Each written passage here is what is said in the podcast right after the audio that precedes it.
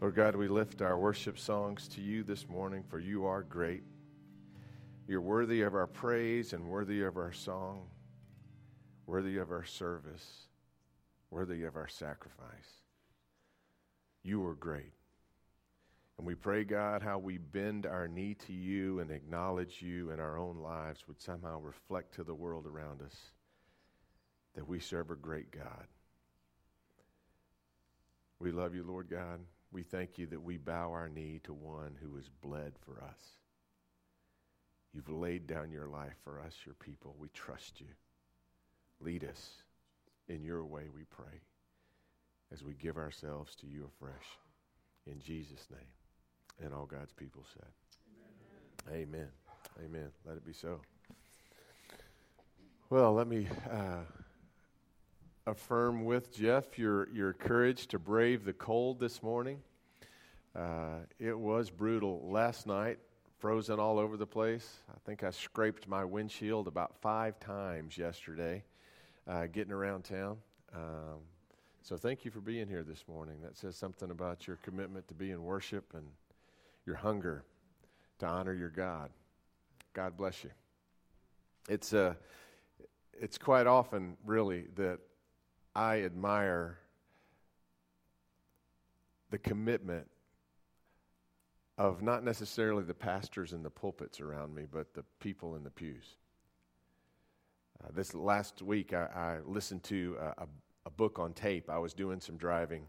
Um, by an author named Gabe Lyons. He talked about a couple that he knows of that live in Atlanta. And though they had means to live most any place in town that they wanted to, they intentionally chose to live in East Atlanta. Dad knows Atlanta. Tough, tough area. They, they, chose because they wanted to honor their Lord to live in one of the toughest places in town, that in that place they might be a light in the darkness. They've worked to create community gardens there. They've worked as advocates at the school. They've made a difference in that community, and they moved in not just for a season, but for the long haul. They're raising their kids there because they know that those seeds that they planted need to be nurtured to make a difference for God's kingdom. And I just thought to myself, holy cow, I would have never thought, really. I mean, did that pass your mind when you were picking out where you were going to live? You know, how, how can I be in mission for God with this choice? That just blew me away. But what a cool thing. Do, do you think people in that neighborhood have caught a glimpse of the reality of a God that's great to serve?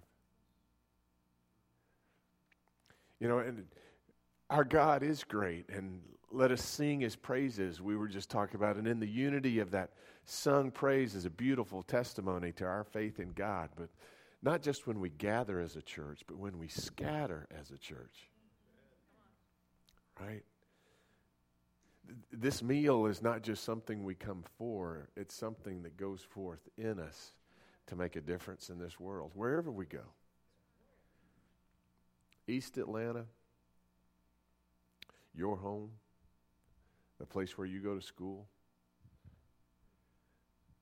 You know, it, it got me thinking what, what would be different if I claim some opportunities I've been missing as an opportunity to be on mission with God? It's kind of scary, really. It's a little bit adventurous. I think it's cool.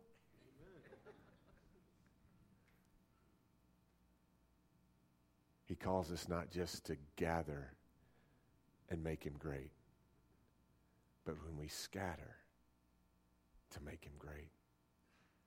And that's why this meal has to be a feast of grace, a feast of empowering. May it empower you as you come to the table of our Lord together. On the night that he gave himself up for us,